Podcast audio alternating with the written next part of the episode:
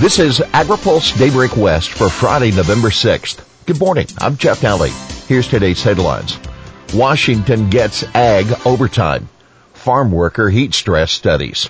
Costa and Scott join House ag race and USDA economists warn on farm to fork. Expert. Farm workers facing heat stress need more protections. Dr. Marc Schenker recognizes California is ahead of the rest of the country when it comes to heat illness prevention, but more can be done. Schenker runs the UC Davis Western Center for Agricultural Health and Safety. He spoke at a webinar this week. Like soldiers and athletes, farm workers experience the most cases for heat stress, yet are the least protected and often go without immediate treatment. He said, Many cases involve farm workers new to the job and not yet acclimated to working in the heat. Cal OSHA requires breaks when it hits 95 degrees, but workers can be at increased risk at 90 degrees under heavy work, he said. Piece rate work also increases the metabolic workload and heat risk. Schenker called it sad that there are no national standards, but recognized the complexity. It's not a simple approach, he said, in urging more engineering, education, and enforcement. Washington state farm workers get overtime pay.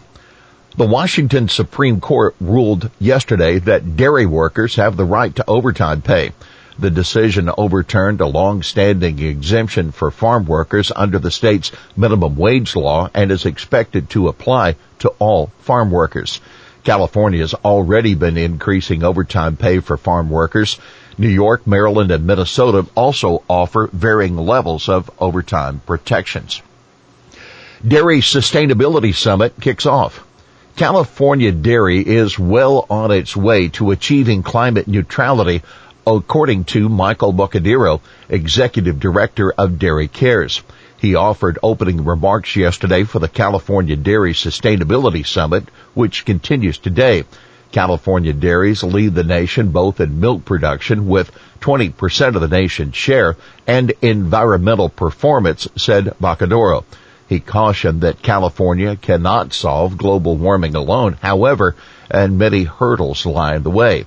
There are folks that want consumers to believe cows, livestock, and methane are the leading culprit in climate change, and the only answer is converting to a meat and dairy free diet, he said. We cannot simply eat our way out of climate change. House Ag Race heats up with Costa. Democrat Representatives David Scott of Georgia and Jim Costa of California have made it official. They're seeking the chairmanship of the House Agriculture Committee. Scott has the most seniority on the committee. Costa is a dairy farmer from California's Central Valley. Both are members of the moderate Blue Dog Coalition. Representative Marcia Fudge of Ohio also considered a leading candidate, though she has not said anything publicly. In a statement, Scott noted that he had worked on his grandparents' farm as a boy and promised to address a wide array of concerns. Each hearing, markup, and legislative action must take a step forward toward building a more equitable, dynamic, and resilient agriculture industry that lays forth a new path for future generations, he said. Costa used a letter to Democratic colleagues to appeal to more progressive members of the caucus. I have a track record of working with traditional agriculture while also pushing for more progressive policies to better position our food systems for the future.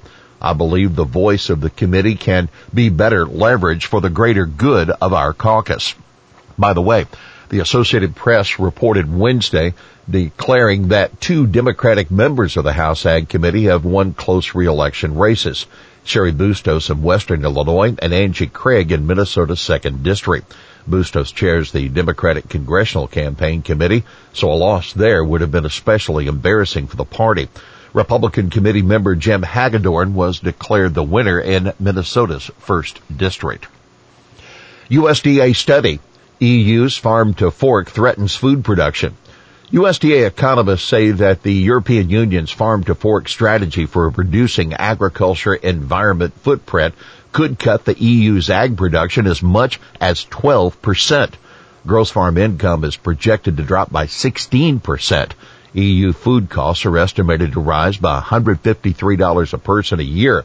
That according to the study by the USDA's Economic Research Service.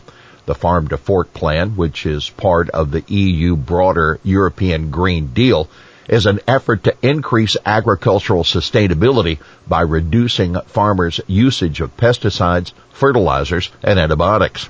Because of the potential cut in EU productivity, U.S. farmers could benefit from the EU plan so long as it remains limited to Europe.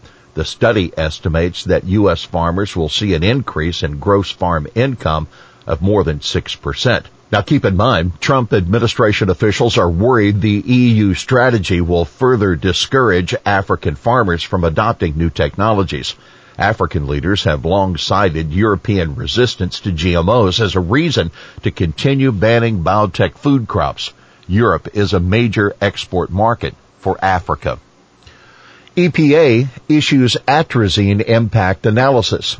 EPA has concluded that most endangered species in the U.S. will probably be adversely affected by applications of atrazine.